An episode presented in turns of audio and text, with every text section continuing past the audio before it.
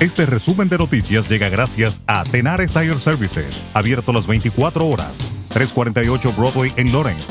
Teléfono 978-327-6802. En su informe diario de datos de vacunas, el DPH dijo el pasado sábado que 504.304 personas en el estado Bahía han recibido su segunda dosis de la vacuna COVID-19. Según el DPH, hay 1.166.889 personas en Massachusetts que han recibido al menos su primera dosis de la vacuna, lo que eleva el total de dosis administradas a 1.671.193.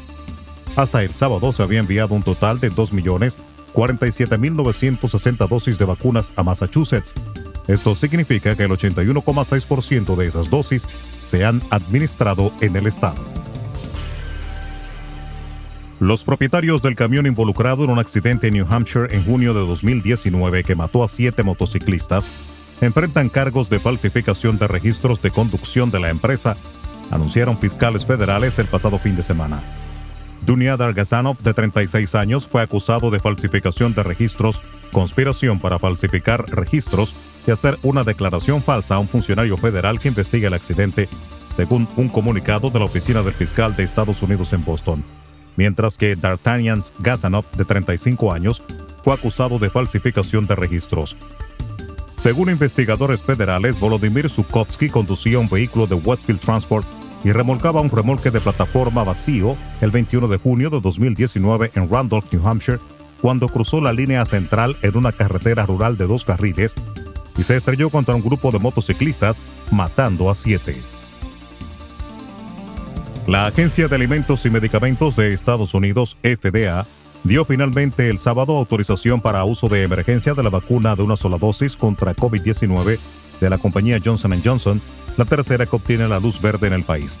La aprobación era inminente después de que un comité asesor de vacunas de la FDA respaldase la autorización de emergencia de la vacuna contra el COVID-19 de Johnson Johnson, con lo que se espera que fuera aprobada finalmente para su distribución.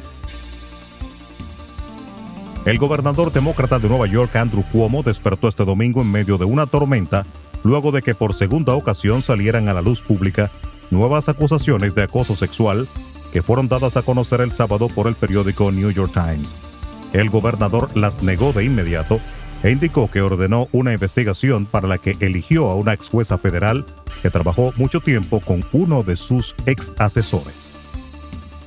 En El Salvador, el encargado de negociaciones de Estados Unidos y jefe interino de la misión diplomática Brendan O'Brien pidió este domingo a los salvadoreños tener paciencia en la espera por los resultados de las elecciones que se desarrollan en el país centroamericano para elegir a diputados al Congreso y alcaldes. Es muy importante no decir que hay fraude donde no hay. Es importante esperar los resultados y lo vital en una elección es que todos los votos cuentan. Lo que nosotros queremos es ver paciencia en el proceso, dijo el diplomático en rueda de prensa.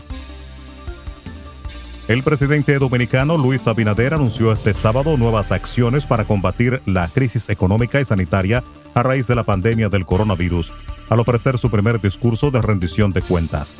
En su alocución, Abinader también dio a conocer la instalación de una verja en la frontera con Haití y anunció medidas contra la corrupción y contra la delincuencia, cuestiones que figuran entre las que más preocupan a los ciudadanos del país.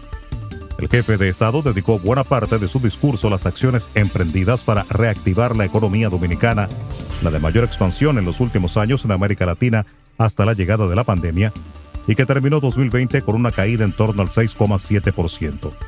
El gobernante hizo una mención especial al turismo, clave para la economía nacional, y para cuya recuperación se lanzó un plan en septiembre con el objetivo de lograr recuperar más de 100.000 empleos directos perdidos.